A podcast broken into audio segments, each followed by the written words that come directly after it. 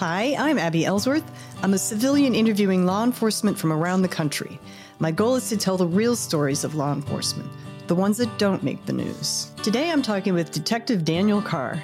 Daniel has been in law enforcement for over 17 years with a large agency in southwestern United States. Daniel also holds a master's degree in criminal justice and a law degree, both of which he earned while being a full time police officer. Many of you know Daniel as the creator of Police Law News, video and written content that honestly examines police incidents, police policy, law, culture, and in my opinion, addresses civilian misperceptions of law enforcement. All of it is thought provoking, well researched, and insightful. You can find his video content on all social media platforms and his very well written articles on Substack. His short videos on TikTok alone have garnered him more than 135,000 followers. Daniel, it's an absolute pleasure to welcome you. Thank you so much. It's an honor to be here. Oh, it's a thrill. You are so prolific, I can barely keep up with you. That was a very, very kind words. Thank you. and I know that most people uh, ask you how you find the time. And yeah, that's a question that I get a lot. And um, really, I just take a few minutes every day to jot down thoughts and turn it into some content. You know, I did my best to explain what police law news is. I've heard you explain it far more eloquently. So if you would like to explain it and the frequency Yes, of course. So, Police Law News is something I started just about a year ago, probably about 14 months ago. And the reason I started it is because I just really like the, the conversation about issues in uh, policing and law. I just think it is so interesting. I did law school in a part time program from 2015 to 2019. And during that time, I just had such great uh, conversations and, and debates with my law school classmates that when I was done with law school, I honestly kind of missed that. So I started Police Law News really just to extend that conversation. It started with a video, as silly as it sounds, it started with videos on TikTok, which kind of took off, and that led to um, doing uh, doing uh, stuff on YouTube, and then I started writing on Substack uh, probably about six months ago. You know, you talk about the the debate that you had in law school, and I assume it was a civil and open conversation, which you may not find so much today with civilians and police critics. That is 100% correct. That even the debates that I had in law school with people who were all very smart and educated people, and a lot of them just weren't very pro police coming into law school, but we were always able to have a, a nice debate, a, a, discussion about stuff, and then afterwards go out for a beer. And that isn't uh, that isn't always what I find in the comments section of TikTok. You've been on 17 years, so do you find it to be much different than it was when you started? Yes, I think it is much different from when I started. And I started in about 2005. And I can say for about the first decade that I was on, my career went pretty much as expected. Um, I mean, there were there were police incidents that a lot of people dis- disagreed with, but those tended to stay local. What what I mean by that is if there was something that occurred on the other side of the country, it really wouldn't affect where where I was. Not all police officers, at least the way I felt about it, wouldn't be painted with the same brush. But that isn't the case now, and I don't know if it's just that when these incidents occur, that social media it's just able to spread so much faster, and it's more difficult for police departments departments and for police leaders to really get out there and put out accurate and correct in information. It's probably a combination of all of those things, but it is absolutely different and a more difficult time to be a police officer because of it. Right. And it seems that there's this negative narrative, and it's fueled not only by social media, but also mainstream media. And, and part of that is, I think that mainstream media chooses to cover incidents in a very biased way. You know, they don't wait for the information. They don't, all they show are short video clips that fit a narrative. That is 100% correct. And I'm okay with the with and I think it's important that you know, the media and everyone does have the discussions and really talk about things that happen in law enforcement, especially if it's something that doesn't go well. Because really the goal should be is how do we improve law enforcement? How do we make policing better. I mean, that's really the goal from from all sides. The the issue and I guess the heartache that I have with it is that it's when a, a bad incident occurs, like the the tyree Nichols case.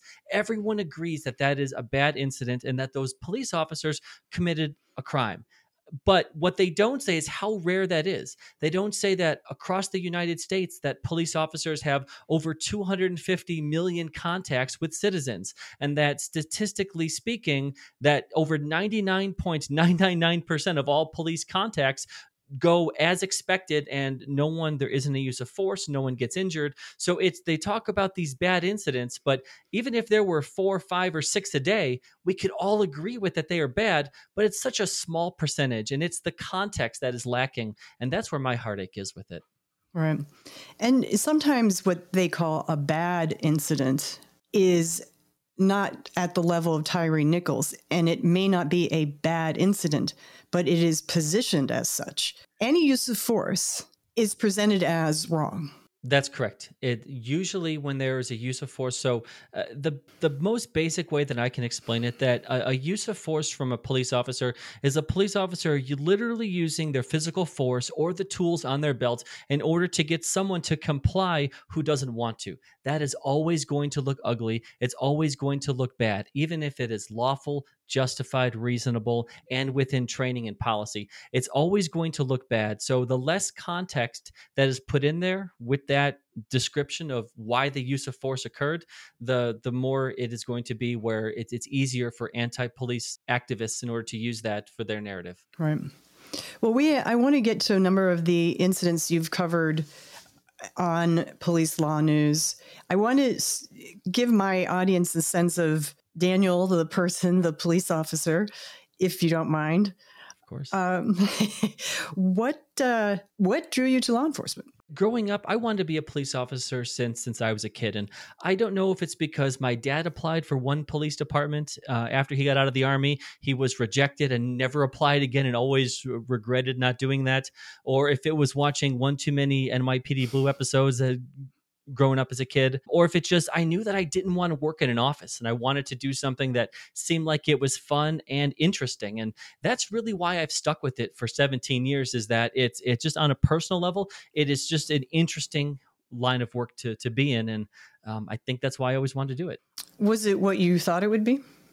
So uh, again, the first decade, it absolutely was. Uh, the first decade uh, I was in from about 2005 to about 2015 or so. It really was what I expected it it to be. Um, uh, the, I felt like police were were uh, supported in their work.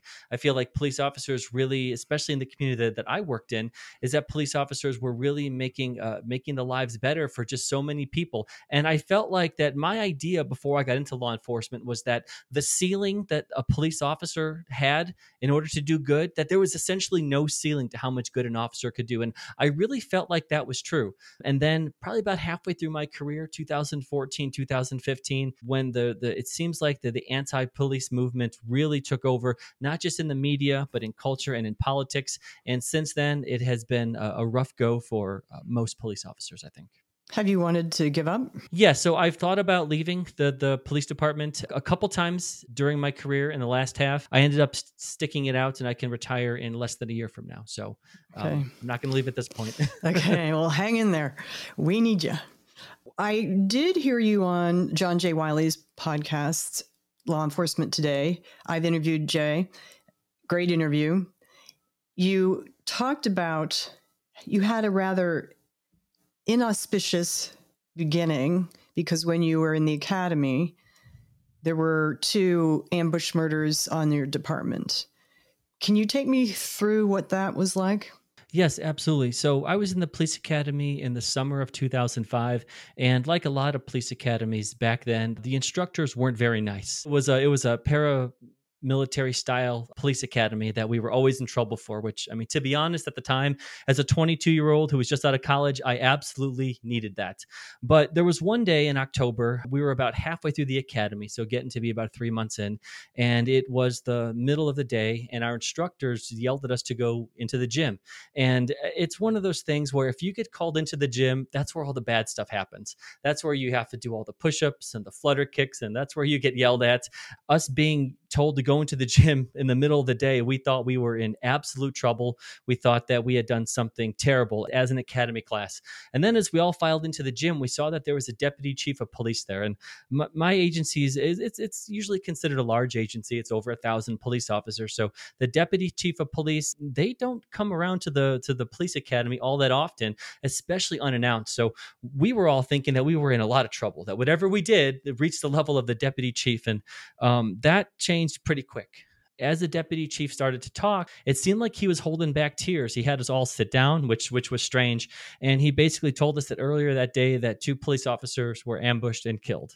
Essentially, it was a call where they were serving uh, an involuntary uh, it's called a certificate of evaluation. And it was someone who had mental health issues who was essentially being forced to go into see a mental health professional. And what happened was is the police officers went to the individual's house.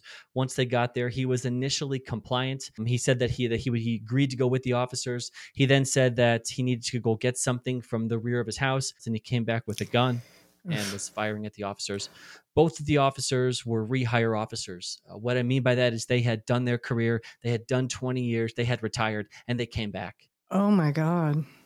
They were working day shift, so they didn't even need to be there. They were working day shift in a pretty safe area of town, and this occurred there. Oh, that's devastating. That gives me chills. Yeah, it was. It was. It was pretty terrible after that, our academy instructors, who again never were really that nice to us, um, anytime someone quit, they were not harassed. That that'd be a strong word, but they were given a hard time by the academy staff when they when they quit. You know, the academy staff they almost treated us like people who they had some respect for because they they basically said, "Hey, if anyone wants to leave now, if anyone wants to quit, we're not going to give you a hard time. Um, you guys can walk away without without any any consequences." At the time, we had we were down to about 26 people in my academy class, and not one person quit. And even though you weren't on the department yet, that had to have been like a gut punch, a dagger to the heart. Yeah. So prior to that, there hadn't been an officer um, killed in the line of duty by by a suspect in in about 20 years. Wow. And uh, you know, there's something about ambush murders. I think every murder, every line of duty death is a tragedy. Every officer injured in the line of duty is a tragedy. There's something about ambush murders. It was the ambush murders here in the Seattle area that actually got me involved in law enforcement. I don't know if I've shared this story with you. I've shared it here on the podcast. But in late 2009, uh, five Seattle area police officers were ambushed and killed. Uh, Officer Timothy Brenton from the Seattle Police Department shot and killed in his patrol car. His partner, his tra- training officer, injured. Britt Kelly, I interviewed her.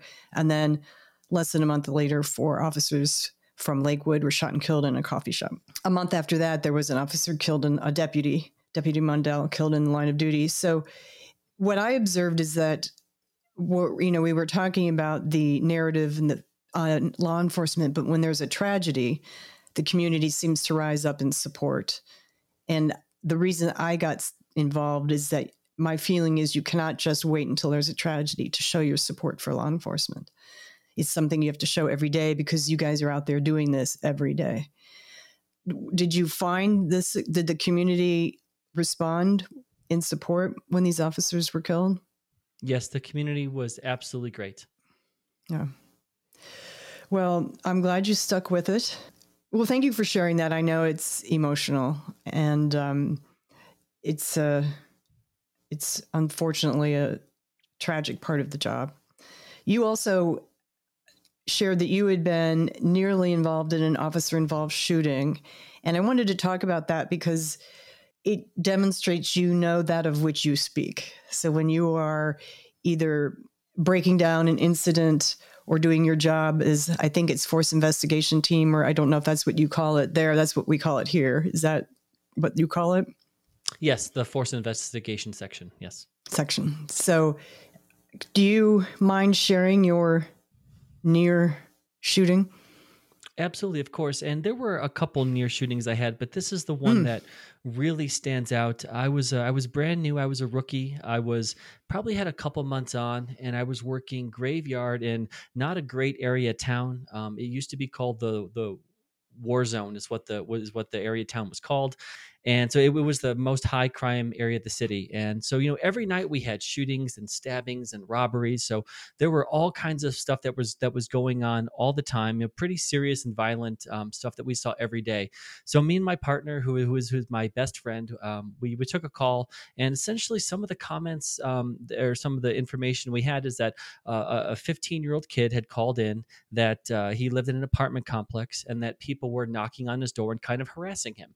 So in the grand scheme of things, of the types of calls that we take, this really didn't seem like it was that big of a deal. So the dispatcher sent us that call. Uh, we let the dispatcher know when we got on scene, and she was relaying some of the communication that she was having with the 15 year old who was you know supposedly home alone and you know she said okay we know we're going to let him know that the, the the police are there on scene just because you know people had been knocking on his door so she wanted to let him know that you know, police officers were going to be the next ones to be knocking on the door. So uh, when we knocked on the door um, of the apartment, um, I was on the right side, my my friend was on the left side, and he opened the door. And as he opened the door, he was standing there with a gun in his hand.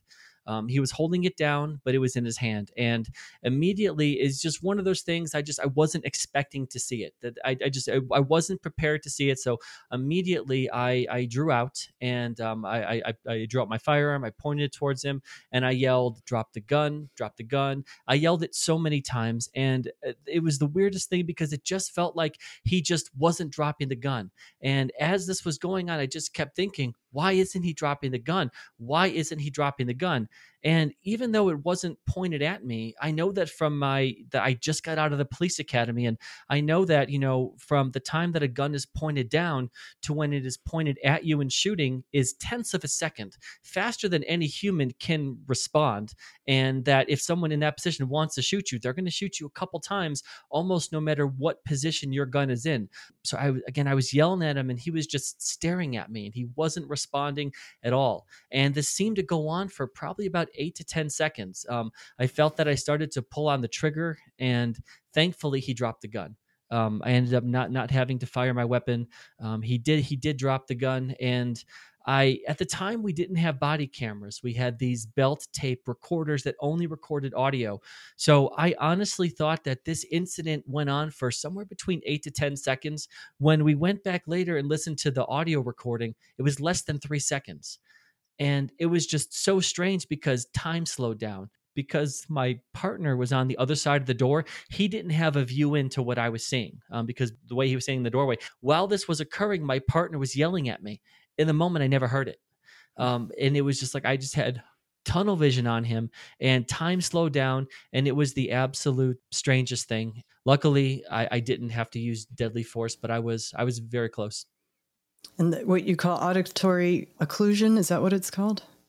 Yes. When you can't, yes and I didn't know. I mean, that was one thing in the police academy that if they did tell us about it, I, I don't, I don't remember it. I, I, I, wasn't expecting that, and it wasn't actually until I went through force science training um, about 15 years later that I learned that you know this is normal. This is how the human body responds under stress. This is a normal reaction that not just police officers involved in a stressful situation, which is a lot of times how we talk about it, but this is just how the human body performs under stress.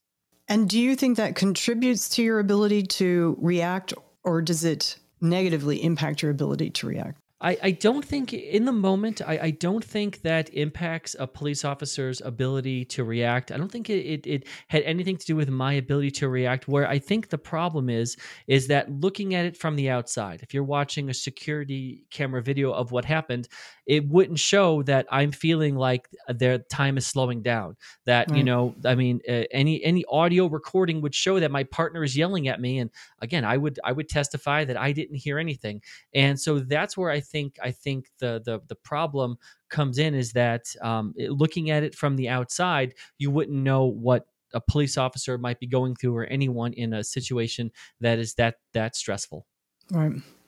And in that moment, I mean, I think what you said was imagine if I had fired my weapon. I mean, you're you're in a legitimate deadly use of force situation, correct? Yes, absolutely. That, that I mean, to me, that would have absolutely been um, a legitimate uh, situation where if I had used force, it would have been lawful. But I just think about well, what would the narrative have been? It would have been a rookie cop who was at uh, someone's house who had called for help. He was a 15 year old kid, and the police officer gave him less than three seconds before before he shot and killed him. And I just think that would be the narrative and i've thought about that over the last you know 16 years or so.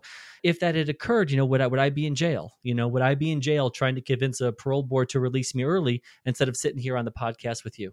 Right. And you said it was a it turned out to be a pellet gun Correct. It ended up being a, a, pellet gun or an airsoft gun. Um, it, it wasn't a real firearm, but it looked like a real firearm. Uh, didn't have an orange tip or anything like that, but it ended up not being a real firearm. I wasn't able to talk to the kid afterwards because I was so mad and upset. I walked away, and my and my partner had to explain it to him. And um, I mean, his his explanation that he told my partner was basically just that. Well, I I, I thought it was the police, but I wasn't hundred percent sure, and people were bothering me and harassing me, so I oh, wanted wanted to have something in my hand when I opened the door.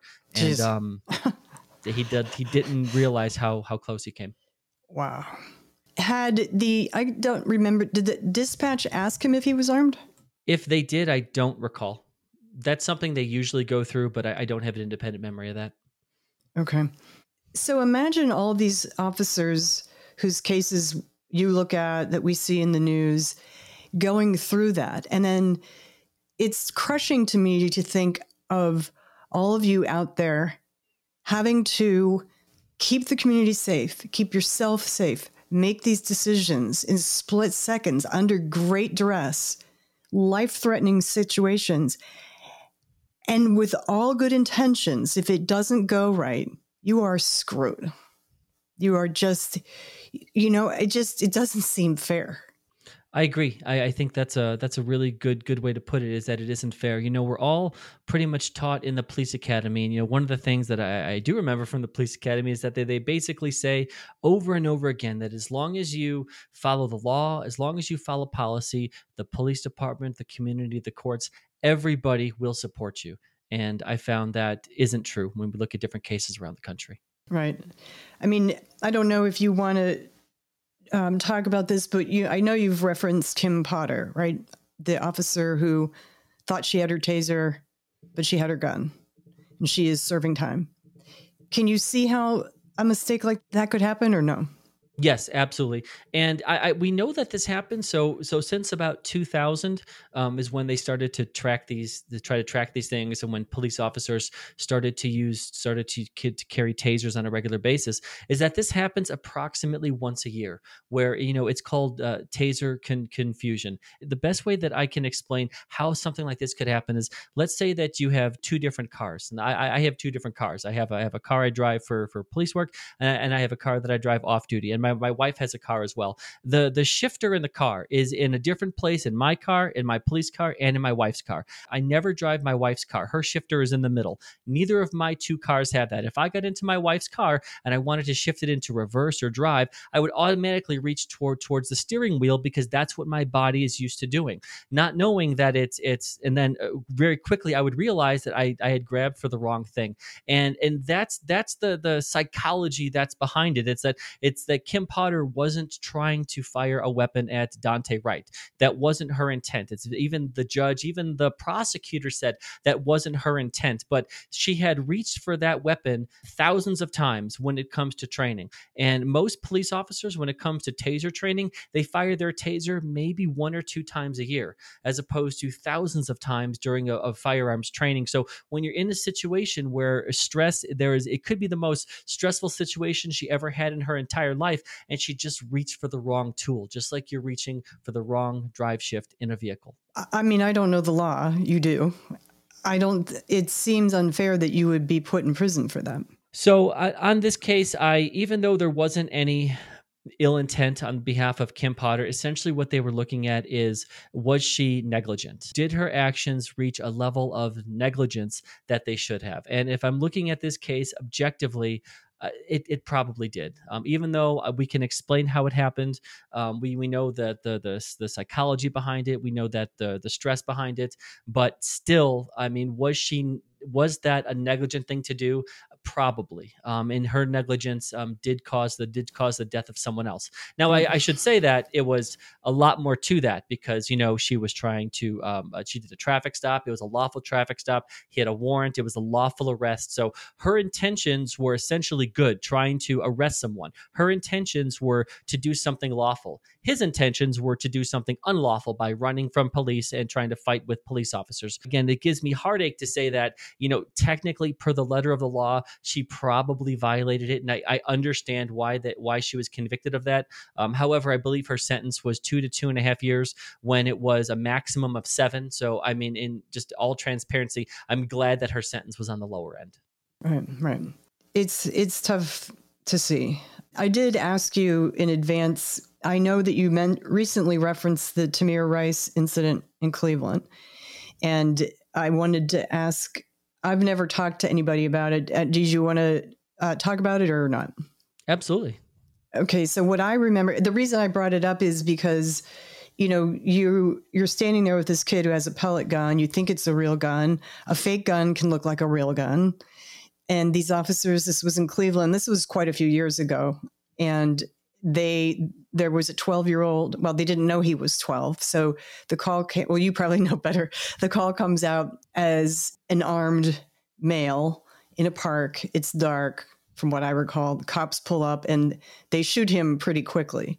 Do you have insight on that case Yes, and I don't have any special insight besides what I, what I've read, um, all the the pertinent legal documents on the case, and just people you know writing about the case. But some of my thoughts on the Tamir Rice case is it was it was in 2014. He was 12 years old, and and just to to start with, you know, so this case was investigated by the Department just of Justice under Obama, and um, not to get political, but Obama's DOJ was didn't have the mindset to try to clear cops no matter what they did, and the Department of Justice did clear the officers in this case and found that they did not commit any, crime. So um, it isn't just just me me saying that I, I don't think the officer should be charged. I mean, it's also the Department of Justice under Obama, and yeah, so you were correct when you described it. So there there was a call for service where essentially a neighbor called in and said that there was an individual who was in a park and that he was pointing a gun at people, not that he just had a gun or was right. waving it around, but that he was pointing it at people. Right. So that made it essentially a high priority call for service.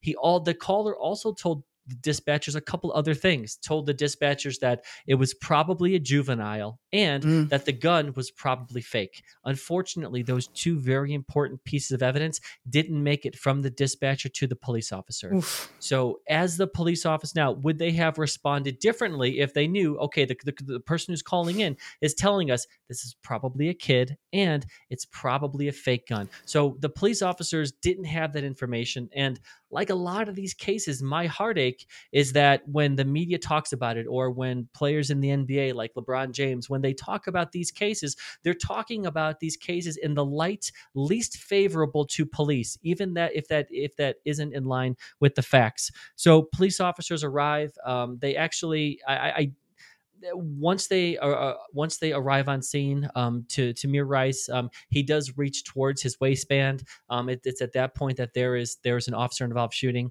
I, I, honestly believe that in the moment that the shooting was legal, it was lawful, even though no obviously no one wants a 12 year old to die. But I don't think the police officers violated the law. Um, if there's any criticism of this case, I think it would be how the officers responded to the call. And I, I hate second guessing things like this because it's, you know, if he wasn't pointing a gun at anyone in the moment, then you would say, well, maybe the officers should kind of stage maybe like a half block away. They should try to use um, a more like a like quiet to, to deployment to to the scene maybe have a force array maybe have more than two police officers but if if their mindset was we have someone in a park who's literally pointing a gun at people we have to get there and confront this now and hindsight is always 2020 and they unfortunately just didn't have the luxury of having all of the information that may have ended the situation in a better way did they ever find out or look into why that information didn't get from dispatch to the officers? You know what? I'm not sure. I, I, never heard anything one way or another if the dispatcher, but um, even the report from the Department of Justice indicates that the police officers were not informed of those two critical um, and important pieces of information. So, you know, the conversation you and I just had, it would be nice if everyone could have this conversation. You know, this seems to be a tragedy this is a kid, this is a fake gun. How does it happen? And ask the question and wait for the answer. You know, if we could just get there, things would be so much different. Yes, and the conversation that I would like to have with people, and really what, what, what I try to do on a lot of the content that I produce, is to not just always be pro police or always be anti police. I mean, when something happens, just supporting police, no matter what, like, a, a reflex or or criticizing the police no matter what. Like, I really like to look at these cases and look at the facts. And what I always want to ask people is, okay, this is what happened. What would you like police officers to do? So I call them like a de- decision points. Like, okay, so police officers get the call for service. Do you have an issue with how they responded? Do you have an issue with how they exited their cars? You know, this was the first use of force. And you know, I what I really like to do is to find exact points where police officers made a specific uh, decision in the moment, and then say, okay, is there anything in policy or in training where they should have done something else. Absent that, it's just really difficult for, for me to, to have conversations with people who want to criticize police officers, but won't kind of put themselves in the moment and say, this is what I think the officer should have done. It's the blanket criticism about how a police officer involved shooting is bad without saying specifically what you would want the officer to do and then why. Mm. Speaking of LeBron James, do you want to talk about the incident in Columbus with Officer Reardon? Of course, yes. Well, and to set this up for those who don't know or may not remember, there was a deadly use of force incident in Columbus. I'll let you describe it, but what happened is LeBron James put out a tweet attacking the officer for his use of force with the hashtag accountability and you're next in all caps. I get into that in detail in episode 40 in my interview with Nate Silvester, the officer Nate, who famously then created a TikTok response to LeBron. And the reason I bring this up is it dovetails with something you wrote on misperceptions of you know why can't they just shoot it out the gun, the knife out of his hand why can't they just shoot him in the knee these two things kind of converge in the review of this incident. So I'll let you set up the incident. Yeah, so this happened um, in 2022. It was uh, it was either March or April of 2022 uh, in Columbus, Ohio, and it involved uh, essentially police officers were dispatched to a fight in progress. A police officer gets there, he he exits his his vehicle, and almost immediately, what he sees is a 15 year old girl named uh, Ma'Khia Bryant, and she has a knife in her hand, and she is just about to. She has another girl kind of pinned up against a car, and she is motioning the knife toward towards the other girl, who's also a 15 year old girl. And in the moment that the officer does fire his weapon and he does shoot and kill uh, Ma'Khia Bryant right before she stabs another 15 year old girl. It's all on video. It, it's it's all on body cam. And when I saw the body cam, I thought this is just about the the literally the most justifiable officer involved shooting I've ever seen. I thought that this would be the example. This is what police officers deal with. Someone has a knife, which I hope most people can agree is a deadly weapon. Someone is about to stab someone with this deadly weapon, and a police officer stops that from happening. And I just thought that there is no way that anyone could possibly criticize what the officer did. And I was wrong, and that was a great interview that that that that, that you did on this case as well. Thank you and it was a chaotic scene. I mean, there were there was a large group of people fighting, I believe. So let's look at why you know you and I have both heard it. Why didn't they shoot the knife out of her hand? Why didn't they shoot her in the arm? Let's talk about why that can't happen. So the reason why that can't happen is because it's just about impossible. So you have to think about it this way: um, when when police officers are trained to shoot for center mass, so essentially the middle of whatever their target happens to be, and there's a couple reasons for that. Is that not all police officers are trained snipers. Typically, these situations are happening under incredible stress. It's so police officers are trained to, to shoot for the biggest target. If and if there's an officer involved shooting, or there's a deadly force situation where all that is is visible to the police officer is a small part of the body, they're going to try to fire for the middle of whatever that is. And and mainly that's because that's their best chance of striking whatever they are firing at. And if you think about it, if they're not striking, if they're shooting and they're not striking what they are firing at, what are they hitting? So what's what's in the backdrop? So the idea that we want police officers under stress to try to hit small targets all that is going to do is make it so police officers are missing more. And also, and I, I think we agree that police officers should only utilize their firearms in, in situations that call for deadly force. So, police officer, essentially, that's going to be a situation where someone is in immediate danger of being either great bodily injury or being killed, and a police officer is trying to prevent that. Well, during the time that a police officer is trying to shoot someone's arm or leg or pinky toe, you know, they're they're missing that person who was whatever they were doing. How many times is Ma'Khia Bryant going to be able to stab someone while the officer is trying to shoot her arm? Also, I've talked about it before that you know there are arteries in the arms and the legs. I mean, I, you, a lot of people can make an argument that if you shoot someone in the leg, they're going to actually die faster than if you shoot them in the the center of their body. And those are some of the reasons why it just isn't it just isn't reasonable, practical. It just isn't really a, a human possibility to expect a police officer to shoot the knife out of someone's hand it's not a, a realistic expectation. I, they also say why didn't they taser? And you know i know just as a civilian tasers first of all it would take too long to deploy a taser. This was this is an incident that required immediate because 10 seconds and that other girl would have been stabbed. And a taser takes time to deploy and or he maybe wasn't close enough. You can't do it from a great distance and it doesn't always work that is 100%. Those are both great points. Is that, you know, you have to be within, I, I believe it's, it's somewhere around 21 to 25 feet is the absolute furthest you can be away for a taser to actually reach.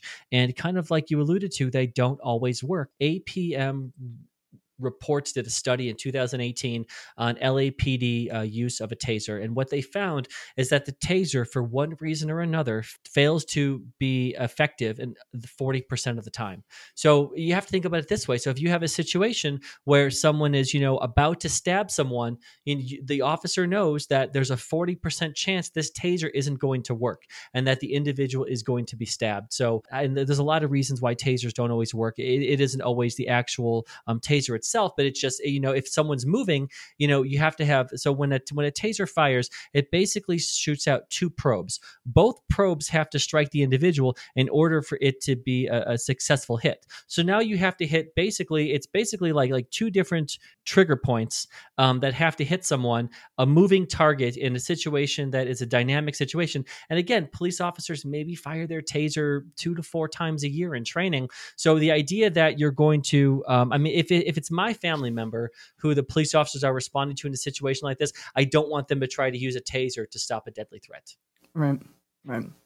Well, there is an incident that I know is of particular interest to you and therefore to me, and I think to most law enforcement, and that's the Christopher Schurr incident, right? Yes. Would you please tell us what happened and where that stands and the Stand with Schurr movement? Absolutely. The quick version of this is that in April of 2022, Officer Schurr was working for the Grand Rapids, Michigan Police Department. He stopped a vehicle that had on the wrong license plates, um, which you would think is could be a stolen vehicle.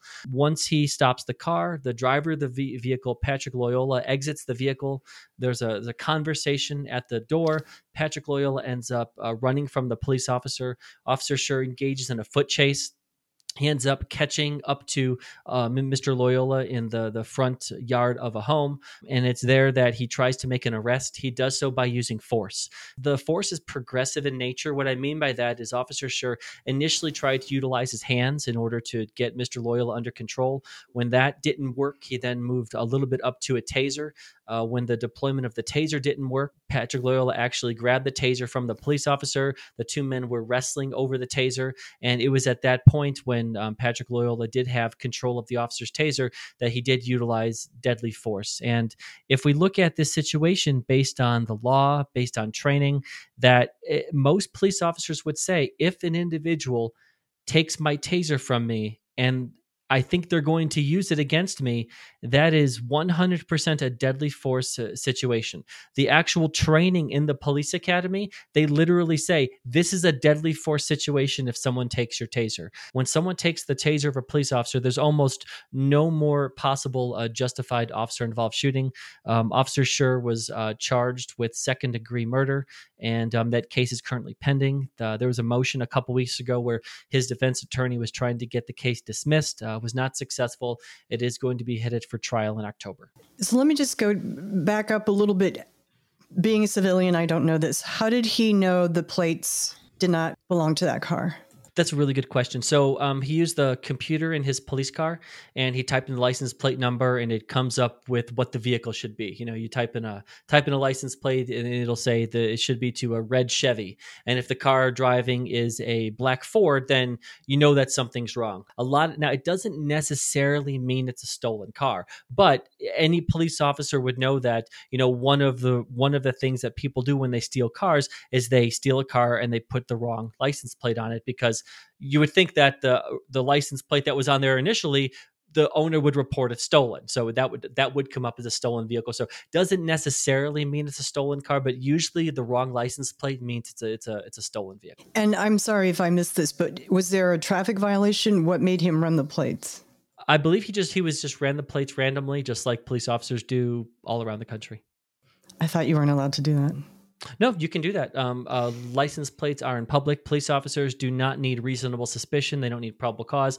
Police officers do not need any reason to r- run a license plate. Okay. Why does why do we think he fled? So he fled because he had. So Patrick Lyoya, this wasn't his first time being arrested. He had been arrested for multiple times um, for domestic violence and two or three other times for stolen vehicles. Um, at the time, he did have several warrants out for his arrest, and again, several other arrests for stealing cars. We just got done talking about how a taser isn't always effective, but what you have to assume in this instance is it likely could be, especially when they're that close together. And if the officer is incapacitated for even five seconds, 10 seconds, this man can take that officer's gun and kill him. That is that is 100% correct. The reason why a taser is a deadly weapon for a police officer, it's because of the intent behind it. And that's the way you have to think about it. So, it's not the actual shock of the taser, the the the volts of electricity. In the police academy, most of us are tased in the police academy. So, if that in itself was, you know, inherently dangerous or deadly, they wouldn't do it to people while they were training them to be police officers. What makes it dangerous is that if someone takes your taser and then tases you with it, that police officer is incapacitated incapacitated for five seconds. Then anytime the, the trigger is pulled, it could be another five seconds. So it could be five seconds. Like you said, it could be 30 seconds. During that time, the individual would have access to the officer's gun, uh, could shoot the officer, could take a rock and smash in the officer's face. So, so basically, what you're asking a police officer to do to not utilize deadly force, here's what someone would be asking a police officer to do. Hey, officer, you have someone who just committed a crime. They fought with you. They stole one of your weapons. Now they're using the weapon on you and you're going to be incapacitated. We're going to trust you ask you to trust that they're not going to harm you while they have you in, incapacitated. That just seems like an unreasonable thing to ask police officers, and that's why in in the use of force training, in, in every use of force training I've seen, this is considered a, a situation where deadly force is lawful and reasonable. And what you're saying is, it's not being viewed that way. He has been charged. Yes, he has been charged in this case, and there are similar cases where officers, this has occurred where officers have, have not been charged, but it looks like this case is going to go to trial. The judge did not dismiss the case. The DA is not dropping the charges, and he, uh, Christopher Schurr is charged with second degree murder, and uh, he should go to trial in October. I believe you did this comparison on one of your Substacks. There was a somewhat similar incident with a f- subject who was fleeing but had taken the officer's taser, correct? Uh, Rayshard Brooks was in a Wendy's parking lot. He was passed out in the drive-through. The employees called police officers. Officers get there and they see like most like I was in the DWI unit uh, for doing drunk drivers um, for four years. So um, I know that you know when you have someone who's passed out in the drive-through, they're most likely drunk. And that's what happened here. Police officers came, Officer Rolfe and Officer Brosnan went. Um, officer Rolfe did field sobriety tests. They found that uh, Mr. Brooks, they felt that he was impaired. He cooperated during the field sobriety tests. It's all on body cameras. The police officers were nice and polite. Mr. Brooks was nice and polite. As soon as they told Mr. Brooks that he was under arrest, that changed. Um, he fought with both police officers. He overpowered both police officers. He battered them. And uh, before he ran away, um, he stole Officer Brosnan's taser and he he was running away from Officer Rolfe. Um, Officer Rolfe was chasing him, and Officer Rolfe during this time he didn't utilize deadly force. He was just involved in a foot chase. Then Mr. Brooks turned the taser behind him, and he and he fired the taser at Officer Rolfe. It was at that point that deadly force by Officer Rolfe was utilized. Officer Rolfe uh, was initially charged criminally in that case. Um, however, a new district attorney came in. Uh, this happened in Atlanta, Georgia. A new district attorney came in over the summer and dropped the charges and said that no, this the police officers did have a reason to feel that their life was in danger once the taser was pointed at them, and that this was a lawful, justified, reasonable shooting, and all charges were dismissed against both officers. So, is there hope that this can happen in Christopher Schurr's case? Uh, there was that hope, but uh, not likely now. No, there is no changeover in DA, and also the judge has determined that there is probable cause to charge Officer Schurr. So um, uh, it doesn't look like the charges are going to be dismissed. Talking to people who are local there, it seems like this is political in nature, just like what's going on in in St. Louis and, and in San Francisco. That there was essentially an anti-police prosecutor, and they have this case. And I mean, to, to, to be to be fair, the facts of the case are different than Officer Rolfe's case that was dismissed. I mean, I would make the argument um, that Officer Schurr was actually in more danger than Officer Rolfe because Officer Rolfe, yes, right. I feel like he was he was in danger. It was a lawful shooting, but you know, uh, the individual, Mr. Brooks, was still running away, and Officer Brosnan was right there on scene. Whereas when it comes to Officer Schurr, is that Patrick Lyoya was not running away. They were engaged in an active fight, and there were no other police officers there. If anything, one of Patrick Lyoya's the, the passenger of the vehicle was there recording this whole thing, which, you know, you would have to think Officer Schurr would be wondering, well, is this person going to jump in and also to try to help harm me? So, if anything, I, I, would make the argument, and it's reasonable, that Officer Schurr was in more immediate danger than Officer Rolfe was, but there is no requirement because these are state charges. There's just no requirement that the DA in Michigan makes the reasonable and correct decision like the DA in Georgia did. Did you say there was a passenger? Is that what you just said? Yes, so there was okay. a passenger in the vehicle, um, and he was actually pretty close while this was going on, um, recording it with his cell phone while this was happening. And have you talked to Officer Schurr? No, I have not talked to Officer Schurr. Um, however, there is a Facebook group called Stand with Schurr. Um, I have talked to many of the people there. I have I have joined that group. I have been involved that way in talking with people who are close to the si- situation on the ground. I have started following the Stand with Schurr Facebook page and let me spell his last name so you can find it online. That's Schurr, S C H U R R. Stand with Schurr, S C H U R R. What can be done? So the best thing that can be, in talking with the people who created the group Stand with Schurr, the best thing that can be done is to join that group, um, Stand with Schurr on Facebook. Um, and once you join that group, that's where, where you can really get all of the information. Some of the specific things are if you see a piece of content um, on this case that you think is is is, is reasonable or true, um, make, making sure that you that you share it just to get the information out there. There are di- different fundraisers and stuff like that for the officer and his family, and really the hub to find all of that would be the Facebook group. And uh, what are his charges? Uh, so he's charged with second degree murder. And what was Kim Potter charged with? Uh, she was charged. Uh, correct. Yeah, I believe it was some form of voluntary manslaughter in in her state. Yes. So his charges harsher, more yes, serious. his charges are harsher. I believe he's looking at 20 years in prison if he's convicted. So that's a big if, right? Hopefully, a jury could look at this impartially. Right? There's hope there is there that that's where the hope has to be. The hope has to be with the jury that they look at the facts. Um, I know that he has an excellent team that is uh, defending him in this case, and I'm sure they will find the best experts out there um, and put forth a a very strong defense because he should not be convicted. Well, and it goes to where we started at the beginning. It's like, how do you do your job? How do you that's, do your job? That is that that's a that's a great question. That has to be what a lot of police officers are thinking is that you know if we follow training if we follow the law if we follow what we think we're supposed to do in dynamic and violent situations that we didn't create but are forced to respond to in the moment is the DA going to have our back is the is the city and the community going to support us. And again, no one's talking about police officers who commit crimes. Who um, we could all talk talk about those cases. I think we know which ones those are. So no one is defending those police officers. And that's uh, again, I, I keep saying that I've got heartache over a lot of things. That's one of the things is what the anti-police activists like to do is they like to lump together every officer involved shooting. They like to talk about Tamir Rice and Christopher Schurr and George Floyd, and they like to put them all in the same group and say it's all bad. It's all bad actions by police officers. And it's when you get into the specifics of these cases and the actual facts is where they don't really want to talk about. Well, and this is where media bias creates real danger because you are influencing a, poten- you know, a potential jury pool, right? If every citizen out there believes what they're fed, that officers like the, the piece that I did with Drew Breezy on media bias, the one that you and I and Drew connected on, episode 37, which was also a crossover episode on failure to stop, which you can find on YouTube. Their irresponsibility in saying that officers create jeopardy or that, you know, if you get pulled over, you're likely to get killed. You know, it's it's not always the case and the misinformation is dangerous. I guess I'll just say that the misinformation is dangerous because we have to look at what are people's goals. So you talk about the media and some of the activists.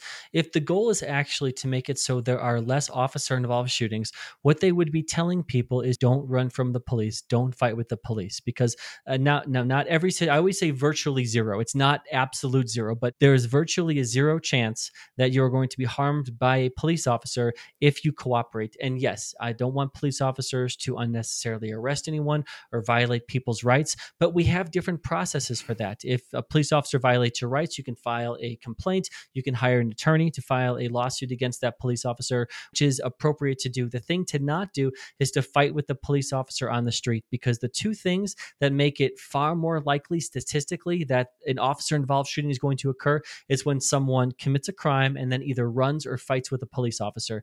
And again, anyone who has the goal of lowering police officer involved shootings, which I, I hope is is the goal, that they would say, do not run or fight from police because that is when you are most likely to get harmed. Right. We do have to acknowledge Tyre Nichols. That is an excellent point, and that's why I say virtually zero. Um, yeah. I've been studying, starting with my undergrad to you know um, all the education and the 17 plus years in policing. I have never looked at a case and said that person should have ran from police, that they made the objectively reasonable thing was to run until I saw the Tyre Nichols case. It was, I, I, could go on and on about how it was unlawful. It was, it was very hard to watch. I think those police officers committed a crime and and he was being uh, brutalized by police officers for um, really absolutely no reason. Mm-hmm. Well, again, uh, Drew Breezy did a, an amazing breakdown on Drew Breezy Uncuffed of just the first traffic stop with Tyre, and, you know, how he is initially more, he's compliant, he is calmer than every one of those officers. Drew Breezy did an, an unbelievable breakdown on this. Uh, I listened to it as well, and it it makes no sense because if the reason for the traffic stop was reckless driving, which is what they said, and I've done thousands of traffic stops for reckless driving, and the way it typically goes is you go, I'm I'm officer whoever with this police department. Can I have your driver's license? There's literally no situation where you walk up to a car and immediately rip someone out of the car or yank them out of the car. And what I want to say about that is, even if this didn't happen in Tyre Nichols' case, but even in situations where someone is accused of a felony, accused of a stolen car, or they committed some other type of a violent crime, this isn't how police officers respond. What they do is they do a traffic stop, and then you've seen it a hundred different times where they line up behind, they all kind of get out with their guns and their less lethal weapons drawn, and they use the PA system to give commands for the individual to exit, to walk back. So even if they thought Tyre Nichols was a dangerous person, this is not how you deal with with a dangerous person per any police practice or training that is out there. That's why I, I can honestly say, like, I don't know what I'm looking at. This isn't police work like I've ever seen it before, and um, it is incredibly uh, a disappointing thing to see what strikes me is just and maybe just from you know what i do now with reviewing use of force from police officers is that the officers did all this knowing that their own body cameras were running. So what that says to me is that speaks to a problem that is truly systematic within that police in that police department because those police officers felt comfortable enough to either think what I'm doing is okay or I know what I'm doing is wrong, but no one's going to see this video anyways. So something had to happen in their career where they knew, where they knew that they were going to get away with this. Otherwise, they wouldn't have been so comfortable recording themselves committing these these crimes. And I, I almost never say that the Department of Justice should go into a city, um, but if not Memphis, then I, I I don't know where. Right. Well, it's a heavy topic. You did mention that you investigate force use of force on the department. It is not for whether or not there will be charges. It's just to find out if they have followed policy.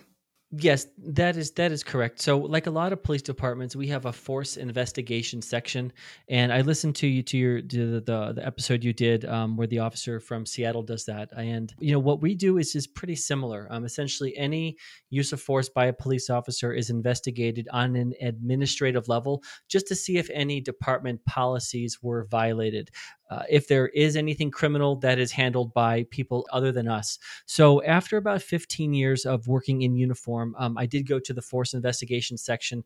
I did that for about a year and a half. After about a year and a half, I was asked to do um, to be a part of what's called the Force Review Board, and essentially what that is, and I don't have to get into the methodology or anything, but of these use of force cases that are investigated by the force investigation uh, uh, section, a percentage of those are essentially presented to the force review board, which consists of deputy chiefs and other c- city leaders where you know essentially we we talk about the we do a, a powerpoint presentation where we, we play the video and we explain what happened. It, there's also to look at you know what did the department do good?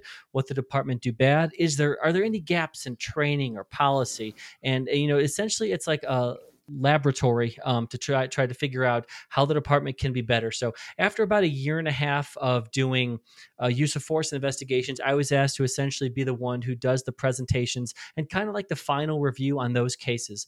And that's what I've been doing for the last eighteen months. I heard you say, I think to Jay Wiley, you know, wouldn't you rather have an officer like me? in in your case having nearly been in an officer involved shooting and with 17 years experience and with a law degree wouldn't you rather have me be the one examining that officer's actions versus you know a civilian a da whoever yeah, so that was in response to Jay asking me about how do the other officers feel about you, um, you know, kind of investigating force. And um, so that would be my response that is that, you know, all use of force investigations have to be objective, they have to be transparent. But, you know, if you're a police officer, you know, eh, who would you want to investigate your force? You know, another police officer who has all of the same training and knows all, all of the policies, or someone who maybe doesn't. Right. We opened with the work you're doing now with Police Law News. One of the stories you most recently covered or are covering was shocking. You know, it was, I'll let you tell it. It's Justice for Jaheim. So, this was an incident that occurred in Gulfport, Mississippi in October of this past year. Um, essentially, there was a call for service where police officers were dispatched to individuals who were in a vehicle and they were reportedly pointing guns at random drivers. A description of the vehicle was given. A police officer went to the scene, was actually able to locate the car, conducted a traffic stop. Once the traffic stop was conducted, two individuals in the car got out and ran. Both individuals were armed with guns. Um, one of the individuals, um, he's 15 years old, Jaheim McMillan, exited the rear passenger side of the car. Um, and what he did is he ran from the traffic stop. So they pulled into a convenience store. So he exited from the vehicle, he ran towards towards the convenience store, and he turned left. And then after he turned left, he changed direction and he turned right. Then he kind of went around another vehicle, and then he was coming essentially facing towards the police officer all while armed with a gun.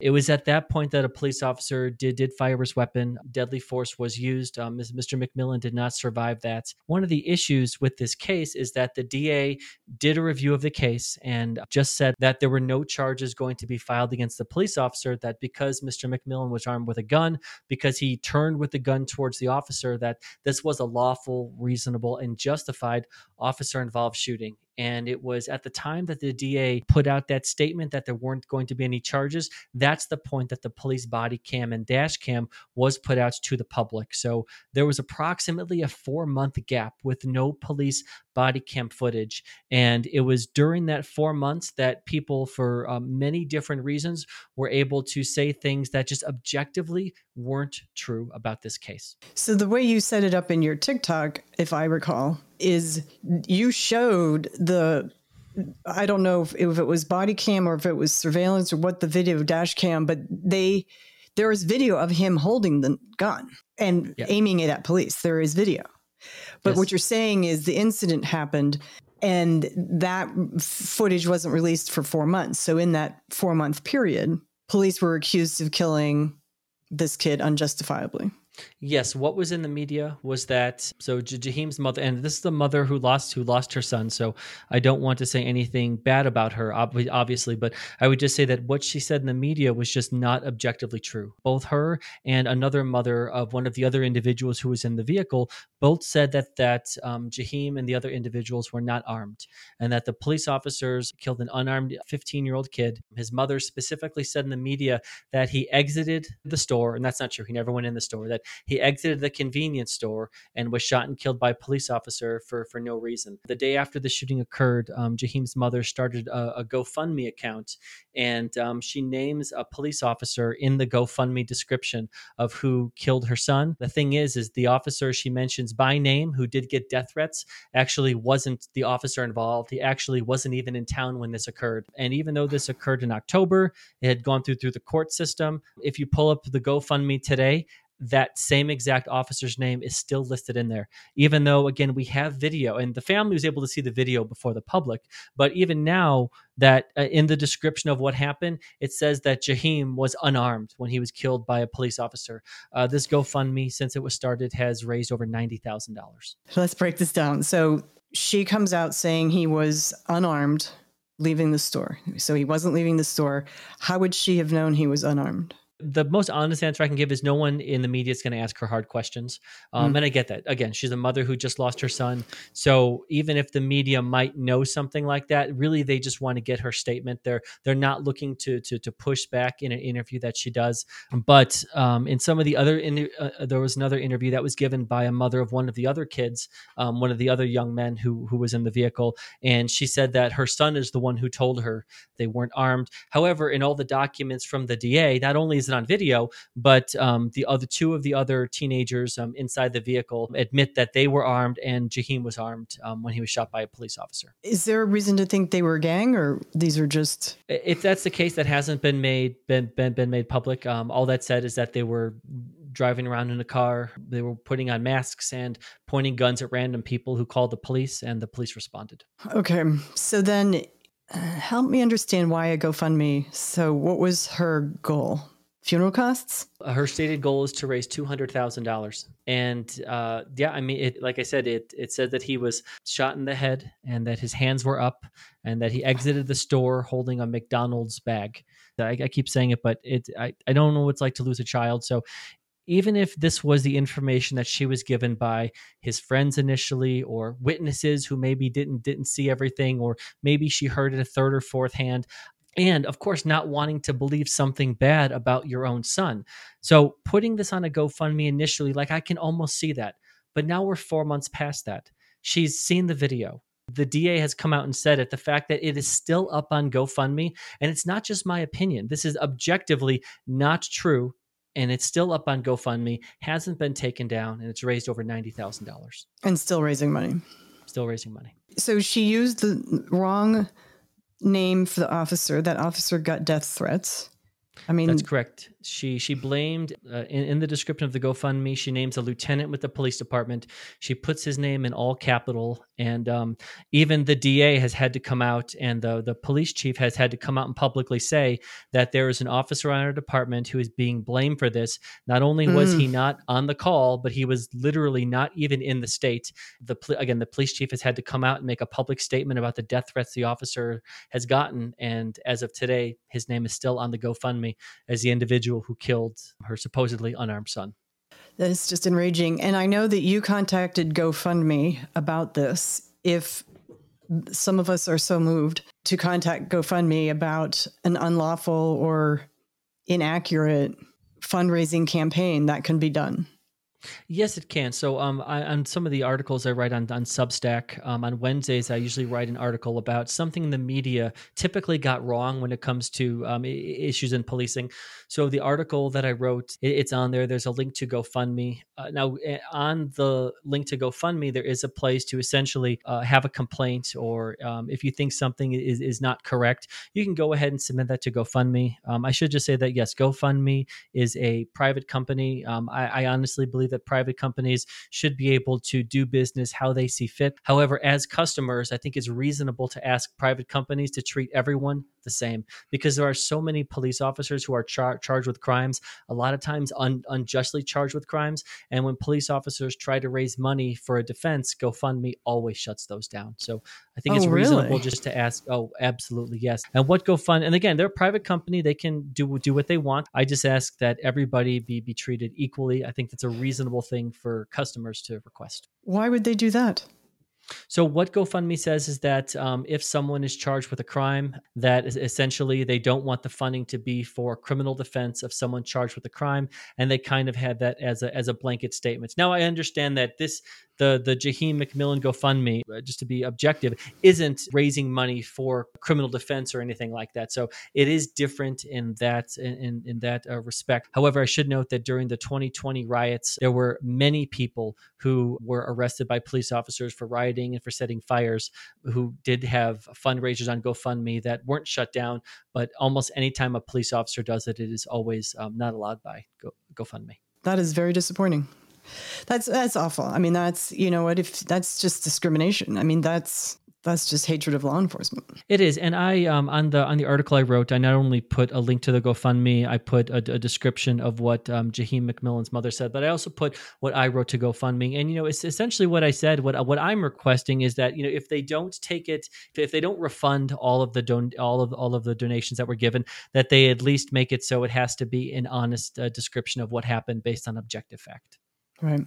Well, thank you for doing that. I mean, you do a lot to support law enforcement, you do a lot of research, you do a lot of work. and I do think, I'm sure it feels supportive to law enforcement officers. And I do wish and hope that people who have legitimate questions will find you and be open minded and learn. I think it's probably, you know, asking for too much, but what I like to do is talk about issues that are controversial and really just have an honest discussion on hard topics. So let's tell everybody where to find you and the frequency. Yes, so uh, I I do all of my stuff under Police Law News on TikTok, Twitter, Facebook, Instagram, YouTube, pretty much everywhere. Um, I post on TikTok just about every single day. And then I also write on Substack at Police Law Newsletter. And I, I do, I typically write between two to three articles a week. Usually on Sundays, I write an article, kind of like a, a bigger article about um, an important topic, that, the topic I think is important in, in, in, in policing. And then usually on Wednesdays, I write a shorter article. Usually there's something I see in the media where they talk talk about police officers or law or crime, and it just it, it isn't accurate. Whether it's not accurate because they don't know or they're they're doing something on purpose, and I usually address that uh, on the on the Wednesday article, but I usually write two or three a week. They're very well written, very thoughtful. I sometimes forget you're a police officer, like you have a job that you have to go to. you're so busy. You're coming up on retirement. When you look back on your career, what are your feelings? Are there any incidents that were other than your near officer involved shooting that stick with you? Yes, and it's you know I there, there's just so many of them, and I know that as as police officers we kind of uh, compart mentalize a, a, a, lot of the stuff that happens. And, you know, a lot of times people ask me, what's the craziest call that, that you've been on? And I, I usually recount the story that I, I told you earlier. So some of the big incidents that I can remember is, you know, the first time I went to a suicide call was a 14 year old kid. That sticks with me. Um, also, a friend of mine was uh, killed in the line of duty in 2015. Uh, there's another officer, a friend of mine, killed in the line of duty. On your department? On my department. He was killed on oh. a traffic stop. Oh. I'm sorry. Clearly, it's still raw. Do you want to talk about his incident? Um, not right now. No. Okay. I'm sorry. Sometimes it gets to me. Yeah. Well, it, it always will. This is what the job, you know, when everyone's out there attacking the police, they don't think about what you sacrifice, you know, on a day to day basis, on a life basis. You know, thank you for sharing that. Um, I hate to let you go on such a sad thought. I'm sure there have been rewards, right? So, what have the rewards been for you? That's that's a really good question. I think some of the biggest rewards are so I was in the DWI unit going after drunk drivers. I did that for four years. Um, I made somewhere between two and three thousand um, arrests for drunk driving, and I always look back at that as probably the best time in my career. Not only do I think I did the most good taking all those drunk drivers off the streets, but I guess on a selfish level, I had the most fun. It was the most rewarding thing I did. That's a, a difficult place to work because you work at night and then you're in court all day. So a lot of times you're only sleeping two to three hours a day. It's a difficult job, but it was incredibly a uh, rewarding thing. And that's what I'll look back at. I think is the best thing I did. Yeah. Yeah. Are you looking forward to retiring? Yeah, looking forward to it. And me and my wife are big skiers and mountain bikers and trail running. So it'll be I'm, I'm sure I'm, again i'm sure i'll just do more social media stuff and i'm sure i'll get a real job doing attorney work as well yeah um so i don't know if i'll be any less busy but it'll be i'm ready for something new so yeah well, I can attest to the trail running because sometimes you do your TikToks while you're out. yes. yeah, absolutely. Absolutely. Yeah.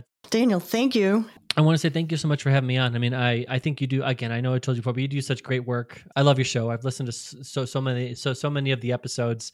Uh, thanks, thanks very much. I appreciate it. I appreciate your listening, and I appreciate your being here today. Thanks again, Daniel. I encourage all of you to find his content. I will put links to all of his social media and his Substack newsletter in the episode notes. All you need to do is go to Google or any social media platform and search for Police Law News. The address for Daniel's Substack articles is policelawnews.substack.com. I assure you, you will find it interesting and thought provoking.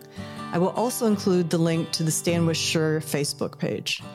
Also, in the episode notes, I will include a link to Drew Breezy's breakdown of the Tyre Nichols initial traffic stop you can find that on YouTube by searching for Drew Breezy Uncuffed. Again, I will include the link. It's a very, very compelling breakdown of that incident. Thanks everybody for tuning in.